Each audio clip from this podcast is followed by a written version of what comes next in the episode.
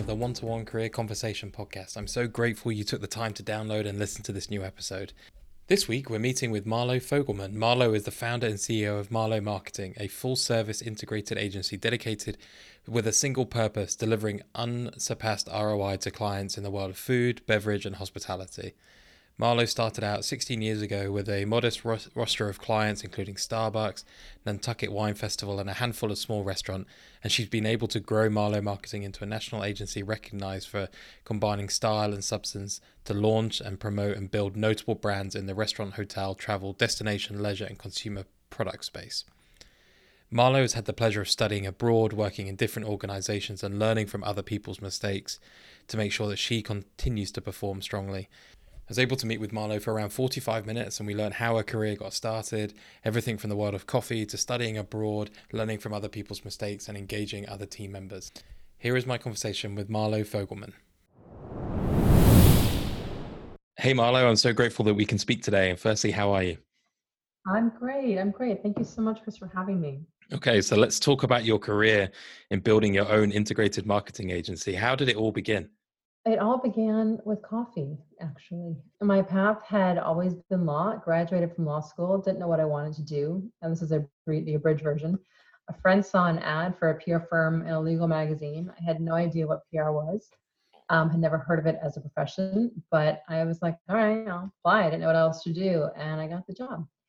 And I was at this company. Starbucks had actually entered the New England market in 1995 by buying a six unit coffee shop called Coffee Connection that people were obsessed with. There wasn't a lot of, you know, espresso based beverage options in this market at that time, heavily because Dunkin' Donuts is based here. And uh, it was sort of known as Dunkin' territory. And so they came into the market, they bought Coffee Connection.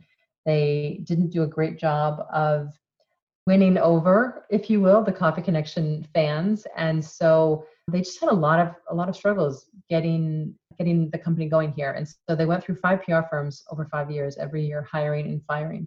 And they were at the agency that i got that first job at. They've been there about six months and they weren't happy. And so they put me on the business and basically in about three months i turned it around. I really had no idea what i was doing but you know pr is not um, brain surgery, right? It's not rocket science. It's a lot of common sense. It's a lot of creativity. It's a lot of good communication skills. It's a lot of relationship development, all skills that I that I have. And so after I, you know, was able to turn it around, and they were just so happy and and they found the solution. Ended up having the real pleasure of just getting to really cut my teeth um, on such a great brand in relatively early days. This was probably 19 ended 99 2000 and so back then you could just be pr or you could just be advertising. There wasn't really a lot of integration.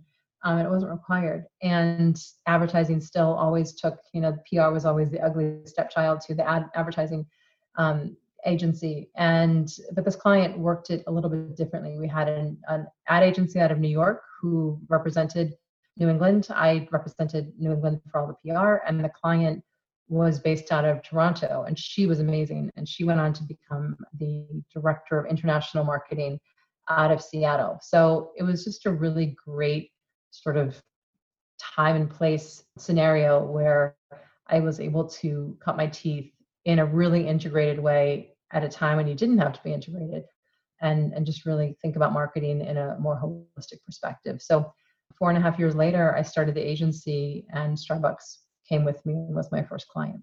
So that's kind of how it all began. Coffee. And coffee is is my favorite drink. So you you wanna wanna want a lot of hearts there. So also you spent your junior career in college, so stepping back a little bit in an amazing city and one that's truly unique in Paris. Can you share about how that experience helped shape your future career? You know, I think it's fair to say that Paris helped to shape the lifestyle that would enable me to succeed in my future career. And so, what I mean by that, you know, living abroad gave me an opportunity at a relatively young age to integrate the kind of work life balance that any entrepreneur, you know, is going to need eh, to be successful. You know, for example, you know, I would have class in the morning and then, you know, one of my favorite places in Paris was to go spend some time hanging out at the Pompidou Center and I would study at the library, do work, and then I might take a break and go see a movie mid-afternoon or go to the, you know, record floor and listen to records for a bit, you know, and then I might do some more work and then I might meet friends for dinner, you know. So having a flexible schedule, you know, it's it's a luxury and it's something that I'm so grateful for to have in my life. But it can also sometimes appear that you're sort of working more, right? When you're getting stuff done at 10 p.m. at 10 p.m. at night. But it's remembering that you had, you know, a five-hour break with friends for a long lunch and you know whatever at one o'clock. That's the reason for the late night. So I think a lot of people who have never really experienced this way of working before now have during the pandemic you know, and it's definitely not for everybody, but I think really that was the experience that allowed me to understand how to make entrepreneurship work. So one thing I've noticed a lot, so I moved here to the US maybe 3 years ago. And one thing I've noticed since moving is that it's a lot more common here for people to spend a year internationally during college than it is in comparison to the UK. It's very seldom done there would you encourage other people to experience this type of activity to help shape their future career?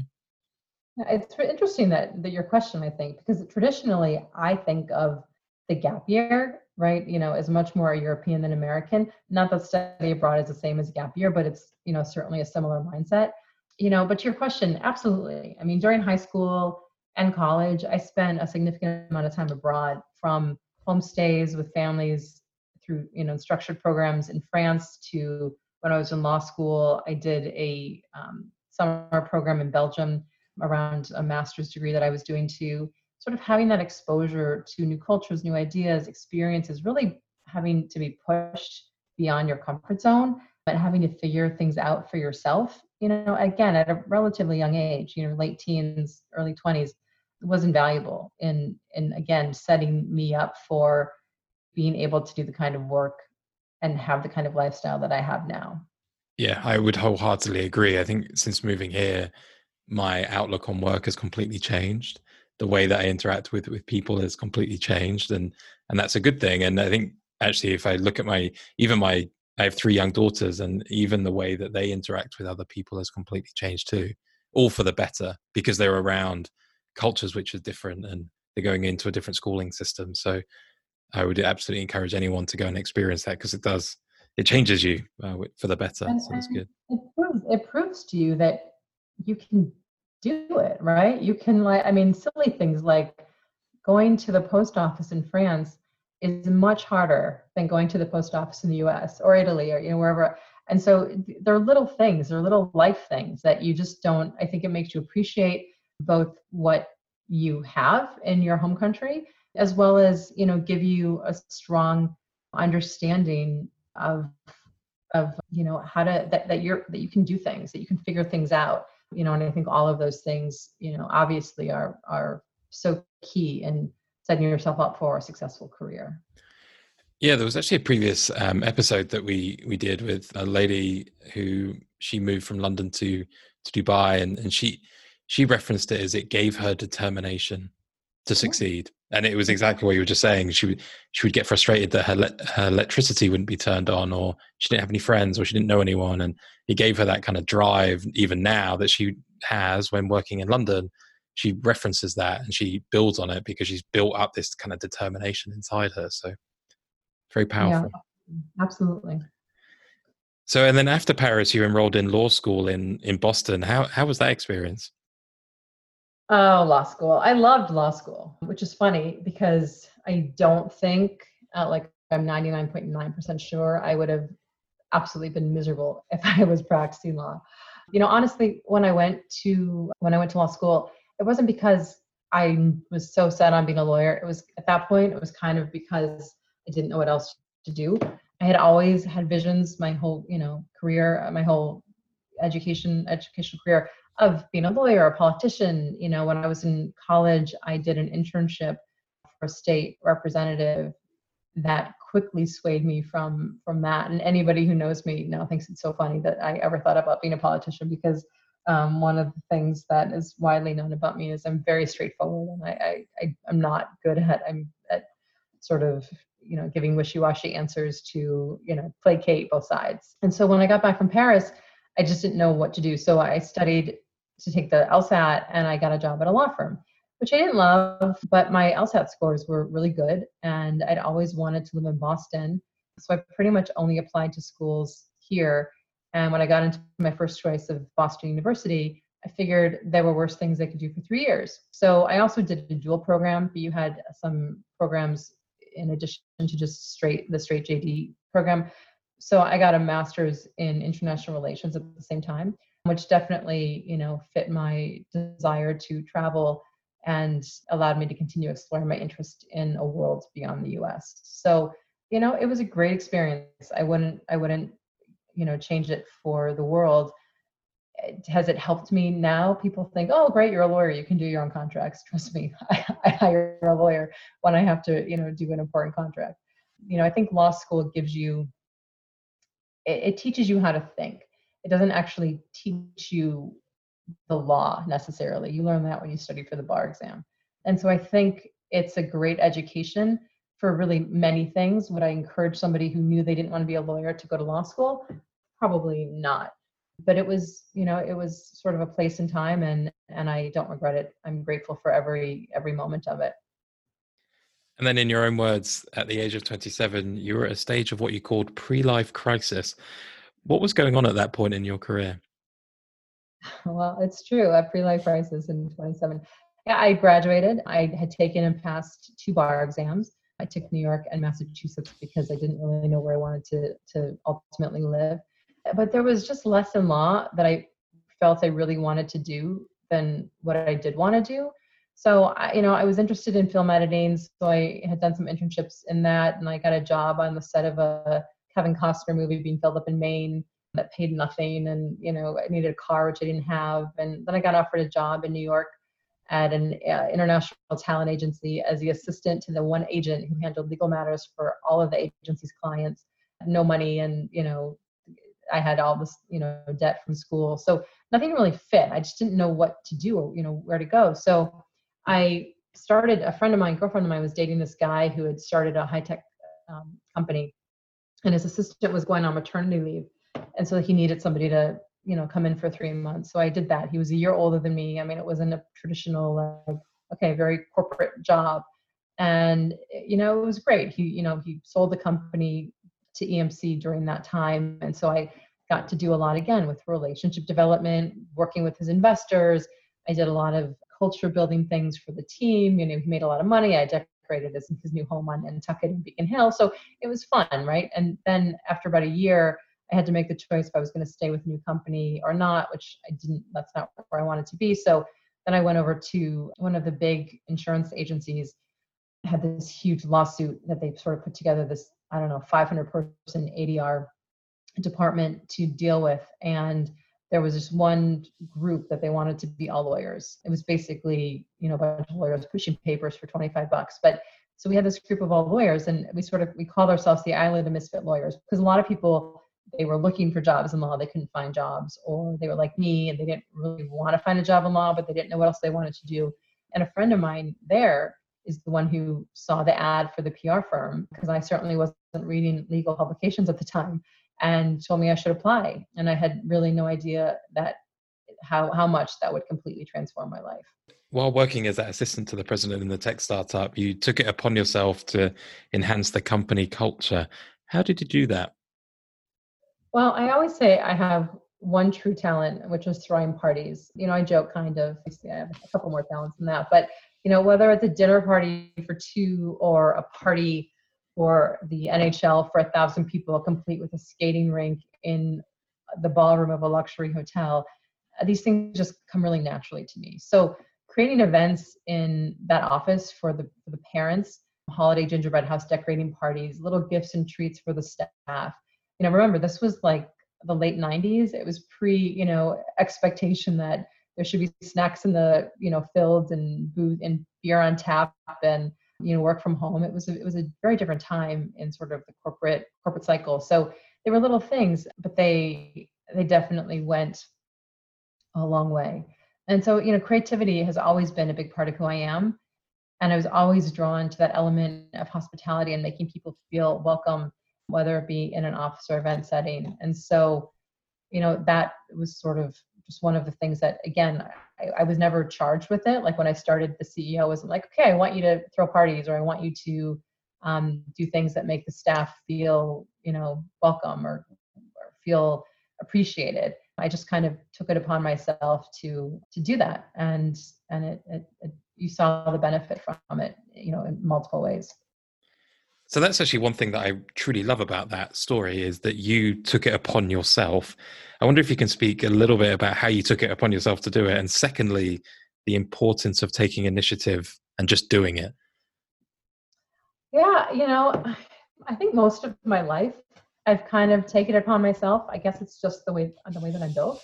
You know, I mean, the reason that that friend at that insurance company I was working at gave me the ad, you know, read the ad in the in the legal magazine and like ripped it out with the intention of giving it to me was because the things that I naturally gravitate to took upon myself were things like showing appreciation with a creative gift, you know, creating news and events, building relationships. So you know, had I not exhibited those traits in my own life, you know, for others to see, eh, is just sort of really being authentic to who I was. I really, I have no idea where I would be today.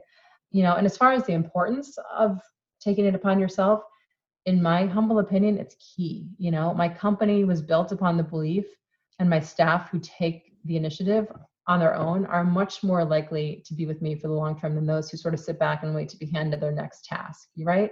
I mean, it doesn't matter what level you are. You can be the, the assistant, the you know the, the receptionist, and if you take it upon yourself to where the glasses go in the kitchen to make it more stream like this is a silly example but right it, it's not like you need to be at a certain level to take it upon yourself so there's just the people who have that mindset as opposed to the people who sit back and say okay well i, I finished this and nobody gave me anything or I, I don't know what to do next are always the ones who you know are more successful at my company. So it was funny. A couple of years ago, we went through uh, sort of company values mission realignment because for years our sort of you know our internal line was you know we, we get shit done right? It was about getting things done.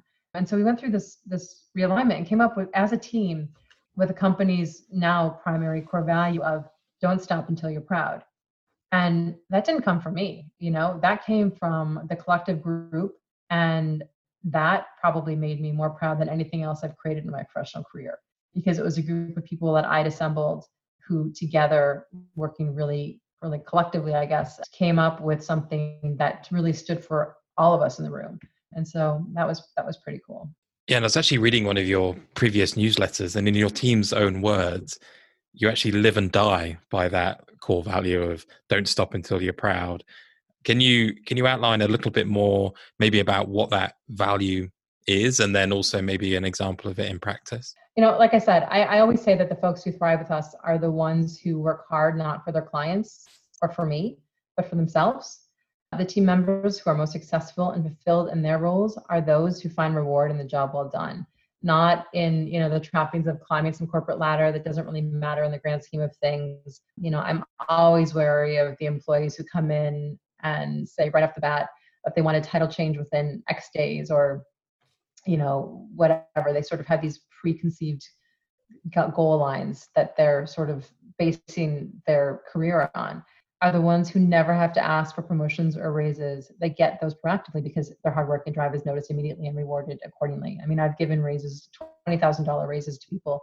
I've given bonuses, spot bonuses for no reason other than what they've done, right? And so it's not something, and you're never going to train somebody to do that, right? If it's not inherent into who they are. You know, it's, it's, it's something that you have to either have within you or, or, or not. And I think that there's to some extent an ability to mentor to, to, you know think about that and i've had some you know great folks who work for me who've gone off on their own who certainly have that that desire or people who have been with me for you know 16 years 10 years 8 years um, but it's it's something you either have it or you don't you know and and how it sort of plays into what we do you know, it, it comes into play with everything we do. I just sent an email this morning about a photo for a client's website that, you know, it could have been very easily just like, okay, here's the photo, switch it up. And I was like, yeah, you know, yeah, it's fine. I mean, it's a B minus photo, but like, why would we want a B minus photo? Let's get it to an A plus photo. It's the same thing, just making sure, you know, that the, the depth is proper and the picture is representing what you want to represent for the client. So it comes into little things like that, you know, and it comes into bigger things. You know, I sat in a meeting last week, I think, two weeks ago, with a company that was shocked at how much time we spend on creating customized marketing plans for our clients. And they were like, wouldn't it be so much faster and easier to simply create a template, you know, set it and forget it model because they're more of a digital firm and that's sort of what they do. And I was like, yeah, I mean, sure, it'd be easier, of course, but you know, we don't have any interest in doing that kind of superficial level cookie cutter work. You know, we take pride in creating plans for our clients that will not just help them gain, you know, a ton of followers, for example, on Instagram, that doesn't actually do anything to drive sales or enhance the brand. You know, we want to build long-lasting legacy brands that you know draws fans and customers for the long haul. And So cutting corners and half-assing it just isn't our thing. We need to feel good about the work that we do. And for us, giving 110% is how we how we do that. And then one of the key learning experiences for your for you was listed down as when you were at John Hancock and you were unhappy that staffers and associates, if the if the associates were unhappy, the management would throw them a pizza party or an ice cream social. How did you learn from that experience and then how does it now shape the way that you manage your team and frankly company today? Yeah, you really did your homework. I'm very, very impressed. I don't even know where you found some of this stuff. You went deep in the archives. Uh, you know, there's a tone deafness to corporate America sometimes that can be painful to watch. You know, that was one example. You know, I think we do our best and do we fail sometimes? Absolutely, probably every day. But, you know, we do our best to have our entire team involved in decision making because I think if you're part of a process, it's going to make sense, you know, just from a common sense perspective, there's going to be more buy in you know those events that i did when i was at the high tech company you know felt authentic and relevant to the staff. Most of them had families. So we created ways to engage their work life and their home life and to show, sort of share them. And a lot of families became you know friends as a result of that outside of work. And that back at the time that was a time when it wasn't always a case right? You know it was sort of you go to work and then you go home and, and those two lives really didn't didn't integrate a lot. You know so i think what i've learned firsthand through all of those experiences unfortunately i'm a, I'm a pretty fast study so i can sort of see something and you know get what makes sense and, and get what doesn't. You know is that all the ice cream in the world won't make a difference if people don't feel purpose in their work or valued by their team. You know it's always nice to have happy hours and offsites you know back when those were a thing and you weren't on zoom you know trying to have cocktails you know on the screen. You know but they're the cherry on the top on top. They're not the foundation for what makes and keeps people engaged and happy. Ultimately i believe that teams are happiest and most productive when they feel true ownership over their work and their surrounding you know every manager at my company is empowered to run their team as they see fit. You know i learned a long time ago that it's sort of my way or the highway it doesn't work if you want to build a culture of shared ownership and pride over the company's output and reputation. You know and also i you know my goal my personal thing that i strive for like i always want to be the stupidest person in the room you know? I love i remember when we started growing and, and getting into other categories and a team one of my cpg teams had put together a recap for a client and i wasn't really involved in, in the work. I really i live more on the hospitality side of, of our work and I'm, I'm like, we did that? I'm like, what? what? That's amazing, you know? And so I want people who who want to um, create and want to own and want to, you know, not stop until they're proud because it just that's what excites and inspires me, you know. So and I think it's also critical that you're honest and transparent.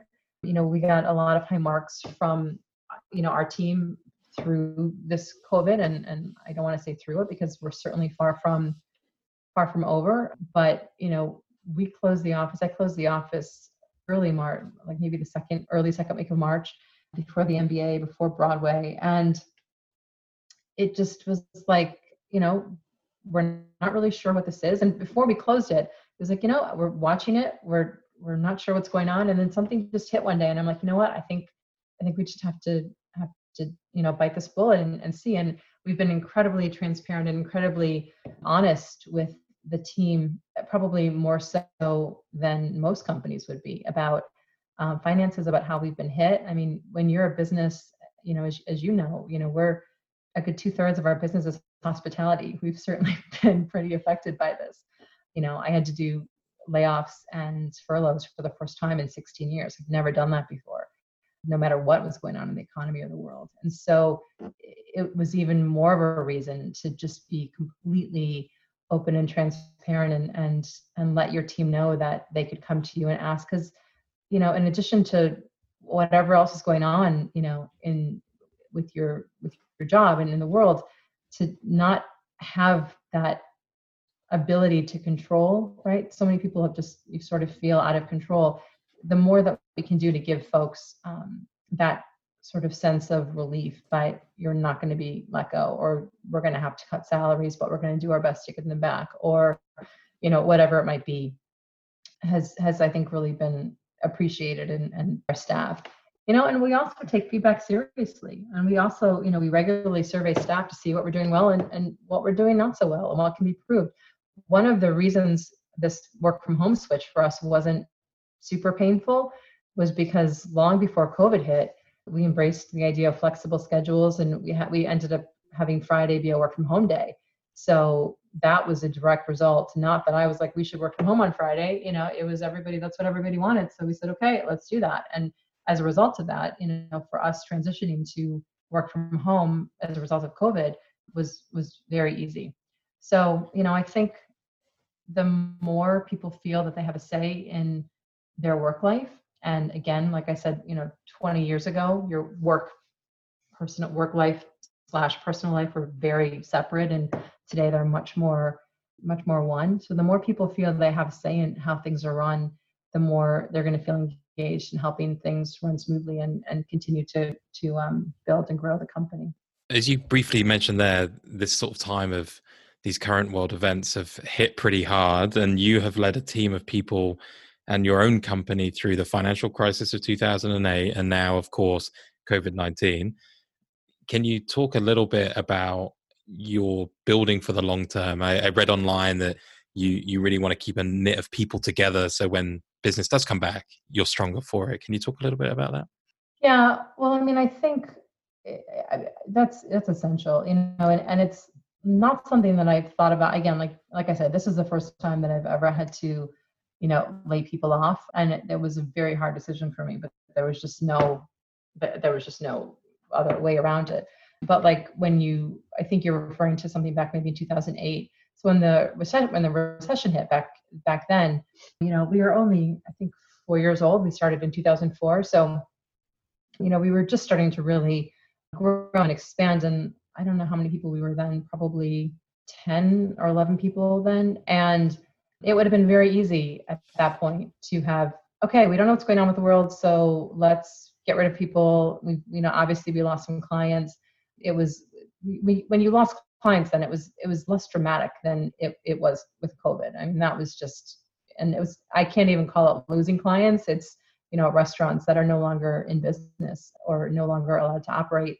So it was just a very different situation. But back in 2008 for me you know it's always been about the long term approach. You know it like i said it didn't it came more slowly. It didn't decimate my decimate my client practice areas. But most people probably would have laid off staff just because they could you know? But i chose to sort of to use my savings that fortunately had at that point to keep the team together because with that, that long-term view it's going to eventually turn around right? We didn't know how long it would be but it was going to turn around.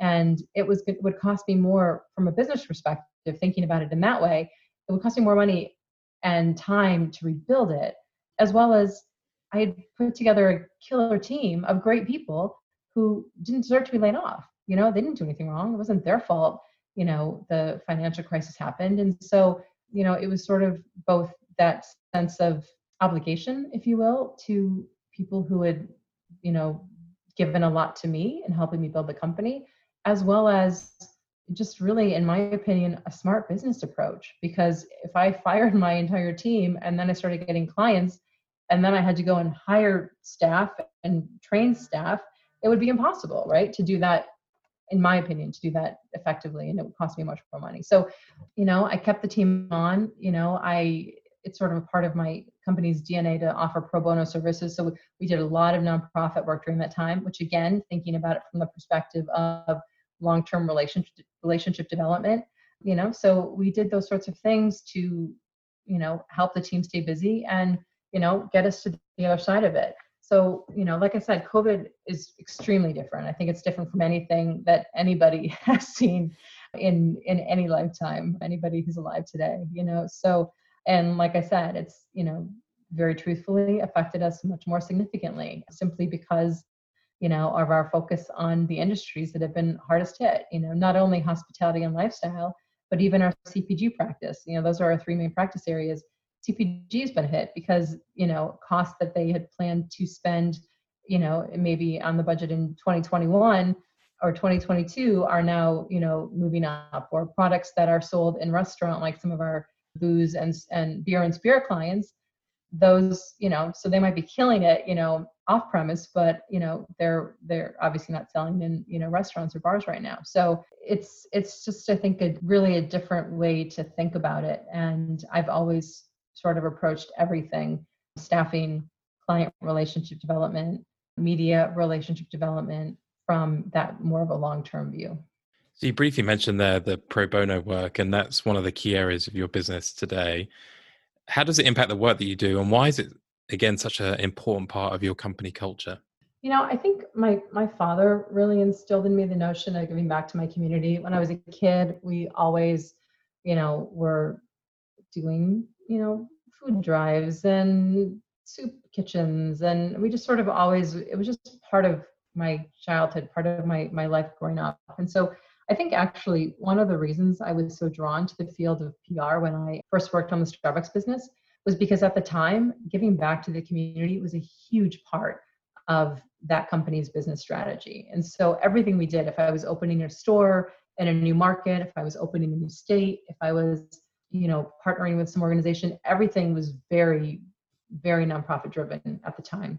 And it had never occurred to me, I didn't, didn't realize, right, that you could find a job where you could give back while you're working in a field that has not necessarily anything to do with giving back right? I mean you could always go work for a nonprofit or something like that and then you'd be giving back while you're you know doing that work. But to be in sort of this for profit model but being able to to really contribute to the greater good was a really cool thing and so again i think that's something else that really that really resonated with me when i first got into the space. And when you're you know when you're doing pr when you're when you're working with a company's brand and, and establishing the brand you have just a lot of power is not the right word because it's not power but you know going back to t- taking the initiative right? You know it was it was my it was my opportunity and my my choice what we did. So for example after i think it was after 9-11 the company had this program i forget what it was called but it was something where you you could donate if you were if you were a starbucks partner they call their employees you and you went and you wanted to work in a soup kitchen or you know whatever nonprofit activity you could fill out a paperwork and the company would pay would make a donation on your behalf to that nonprofit for you. And so after 9-11 they wanted to open that up to their customers as well and make it this broader program and so every region at the time, the marketing um, world for Starbucks was divided by regions. I had New England. Every region in the entire country went and said, "Oh, there's a breast cancer walk. There's an AIDS walk. We're going to participate in that, and we'll market it to our, our customers and our employees to do that." I was the only market, the only region in the entire country that went and created an event from scratch. And we did these cleanup events, partnered with the zoo, which was a relationship that developed for me and the zoo has been one of our clients since i don't even know 2006 and so you know it was certainly a lot of extra work and a lot of extra logistics and a lot of extra everything as opposed to just going and doing what most markets did. But you know i had the ability to create something and to really make an impact you know for my client starbucks as well as the community. And i took it. So i think that's something you know we certainly do pro bono incorporate pro bono into our clients when whenever um, possible. And then it also obviously continues to be something that that we do as an agency. We have certain pro bono clients you know we're asked every seems like week or month to take on more you know the whole agency could be that. But you know we have to be thoughtful about it. We have to be careful about it because you know we have to make money as well or we won't stay in business. But we've done some tremendous work for nonprofits. You know i had we have one that's on our roster and they came to us the first year and said will you design our invitation or sort of invitation package for our big annual gala? So the invitation the save the date the program book all of those things. And so they came back to us for year two and said would you do that again? And i said listen you know i've now been working with you for over a year and if somebody put a gun to my head and said what does this organization do i would be dead because i can't clearly and effectively communicate what it is your website is a mess. It, was had been built, you know, it was a 20, 20, 25 year old nonprofit. So, you know, they it was like building a house with putting an attic here and then a mother-in-law suite here and a bathroom here. And there was just no sort sort of continuity to the site and the communication was all over the place. And so I said, listen, I would be happy to do your annual gala invitation package again if you let me take on the bigger question about your entire brand and how you communicate it. And you know they said okay. Twist our arm. And you know so we did that and completely you know took a, an, an organization. We, we actually renamed it and came up with you know their tagline and rebuilt a website and just sort of all of their communications pieces their annual reports et cetera et cetera to just you know if i'm going to be involved in something i want it to really have an impact. And so that's just an example i think of of one exa- of, of, of one situation where we did that. And then 15 years ago you set up a monthly communication called marlo monthly. What's included in the communication? Why do you think you've managed to make it and make sure it lives for 15 years? Because that's a long time in in any business.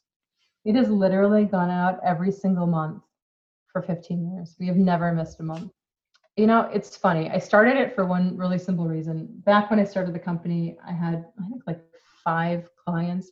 Starbucks, the Nantucket Wine Festival. We had a restaurant in Nantucket that was a new client, and I had a group of I don't remember what it was at the time, but now they're six restaurants that is still a client. So we have a client actually that's older than the agency. They came with me when I started the company. And so my, like I said, my my love, my my first passion is hospitality in the restaurant space. And so, you know, I had, you know, we, we'd be doing all this great stuff for our, our restaurant clients. And, you know, if an event was happening, you know, on Saturday, you know, we as the PR people would be sending the information out, you know, a month out, five weeks out, because we wanted the media to cover it, you know, two weeks before. So you could read about it and say, oh, honey, this looks great. Let's buy a ticket and go. Right. But the media, especially at the time, the event was on Saturday. They're like, let's cover it on Friday. So it gave people no time to plan. And so I, I remember still getting a great article and the client was like uh, yeah that's awesome my dining room is still empty so you know whatever and that really resonated to me right so you know i thought i have all of this really fun news way in advance and even at that time i had a pretty strong database so my my goal in coming up with marlo monthly was thinking about how could i share with people information far enough out so they could plan on attend some plan on attending and supporting my clients.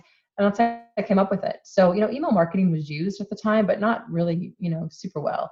It wasn't it was you know not particularly pretty. The copy wasn't you know super compelling. So i knew you know that in order for mine to be read it had to be really well written clever you know there's certainly a voice it has its own voice and it had to provide value so you know i can't tell you how many people have told me since that time that it's the only newsletter they look forward to actually reading.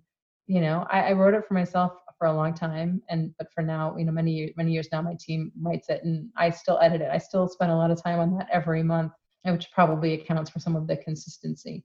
But it, you know, it really it's a perfect example of taking a, a marketing tool that see people like oh you know if you're if you're you think digital marketing is sort of you know all the all the the realm right all the the only thing you should be doing you know well I'm, i do not do direct mail anymore i don't do billboards i wouldn't do a print ad. I wouldn't do an email newsletter.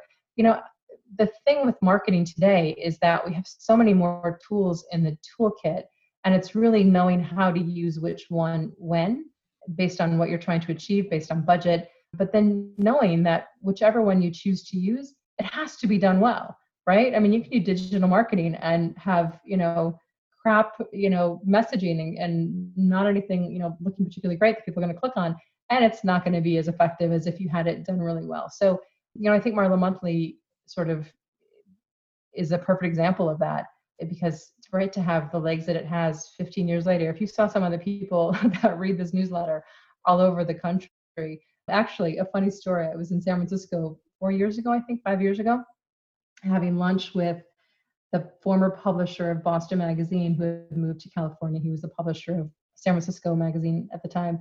And we were having lunch at some restaurant, some generic steakhouse I didn't know. And this guy comes over, the general manager, managing partner, and the publisher says, "Oh, Pete, I want you to meet my friend Marlo. From, was visiting from Boston." And Pete said, "Marlo of Marlo Monthly." I was like, "What?" You know, a friend of mine had referred. He had asked him you know, a few years prior, "Do you have any, you know, anything good in the space I should be reading?" And he signed up for it. I'm getting my newsletter, you know, every month for for years. So it's just do things well and they resonate. Clearly, you've built a strong business. You've got a great personal brand. You've clearly worked super hard to accomplish this throughout your career. What advice would you give to others starting out their career, and how do they become great at what they do? Keep your head down, do your job, and say yes to every opportunity that comes your way. You know, your 20s are when your number one priority should be work because it sets you up to own your destiny rather than rely on others to map out your career path you know it's it's a short answer it's a sweet answer and i 100% believe in the answer okay so i have some quick fire questions for you. When working with you what are two behavioral qualities that others just have to show on a daily basis? Well it's probably not going to be a surprise based on our conversation so far. You know have pride in your work. Give a damn always you know personally. I work at a really high fast paced level you know not by choice. It's just the only way i know how to operate you know? And I, expect the same passion and drive from people around me you know? So i would say that's one and i, I think number two be honest you know to me integrity and transparency are critical. I would rather someone tell me that they don't know the answer to something than make something up you know. That said i'm also a huge proponent of faking it you make it which is what i did for a long time um, especially when i was first working on starbucks and i had no idea what i was doing so I think knowing how to balance the two is a real talent, right? Being honest when you're not sure and it's going to have some serious impact on yourself, on the client, on the agency, whatever, but also trying to figure it out, you know, and like, yeah, I got it. And figuring out how to how to figure it out, whether it's asking somebody else or um, googling it, you know, going on YouTube, like you had, you know, said earlier, you know, to figure out how to, you know, edit something up, right? So I think it's really just a balance of those two. And then what is one unacceptable behavior at work that you just do not tolerate? I don't tolerate, you know, not having respect for the team. You know, I think one of the reasons, not I think, I know, you know, one of the reasons I started the company, and I used to always say this, and fortunately I haven't had to say it for a while because it just is, it's kind of a non issue. I have no patience for corporate BS, politics, you know, nastiness. You know, if you don't if you don't like something that somebody's doing, or you don't like something somebody's wearing, or who cares? You know, it's I just I've never had you know respect for for for that kind of behavior. You know, and I know that especially you know in the space that we're in, none of us can do our best work flying solo. You know, it's imperative that um, we all work really closely and and put a lot of effort in making our work environment supportive and reliable you know everything from just asking somebody how their weekend was you know to following through and, and doing what you say you're going to do to stepping in when someone says they need help and and even more so stepping in when someone doesn't outright say they need help but you see that they do you know? So not sort of respecting that ethos of being a team player is really a deal breaker for me because i'll tell you one thing there's no way i would be where i am today had i not had a team to support and rely on and make me look really good. And I, I feel so grateful to have been had the opportunity to work with the people that I've worked with and that we have as part of the company today. You know, and I, I every now and again, if I'm getting down on myself, I always try to remember, you know, to give myself a pat on the back because, you know, there was something that I did that put that group together. And I'm really proud of that. You should be. I think. I think, especially like reading through this, the consistency of those, the newsletters, the website. I was I was really blown away when doing that research, and I had not heard of the newsletter before, but I, I've signed up, and we'll also we'll include the link in the show notes for anybody that does want to sign up too. So, um, look oh, forward to receiving that for another another 15 years at least. Yeah. uh, for the mouth of God's ears, yes. well, thank you so much for your insights, Marlo. I, I really do appreciate it. We'll link um, your website, Marlo Marketing, and, and have a direct link to your LinkedIn profile too for people that want to learn more and, and research themselves. And as I said, alongside that newsletter. So thank you so much. Perfect. Thank you. I hope you enjoyed those 45 minutes or so that we were together. It was fascinating to meet with Marlo and learn from her experiences. A few things really hit home for me during our chat. Marlo is clearly so passionate about having pride in your work. She referenced it quite a few times while we spoke. It's really ingrained in her and her company culture. Marlo has been able to be successful by living by that alongside her approach to her customers too. The notion of, I don't want the easy approach, I want one that is right for my customers and her clients whereby that they can have real pride in the work that they do. It's not about finding the shortest route to the end for Marlo and her team. It's about finding the most rewarding route. I'd also encourage any of you to sign up for the newsletter. I've read through some of the past editions and they're hugely valuable. Hence why she, I suppose she's been able to keep it alive for 15 years. Thank you once again for downloading and listening to this week's conversation with Marlo. Next week, we've got a really unique episode going live. So keep a lookout for that. It will go live on Monday. You've been listening to episode 16 of the One to One Career Conversation podcast. This podcast is available on Apple Podcasts, Spotify, Anchor, Breaker, Google Podcasts, and probably anywhere else that you enjoy podcasts. Hit subscribe to be notified of new episodes. Please also do take time to rate and review the show, especially on iTunes. It really does help us out. And you can also follow us over on Instagram and Twitter at the One to One Pod. Thanks for listening.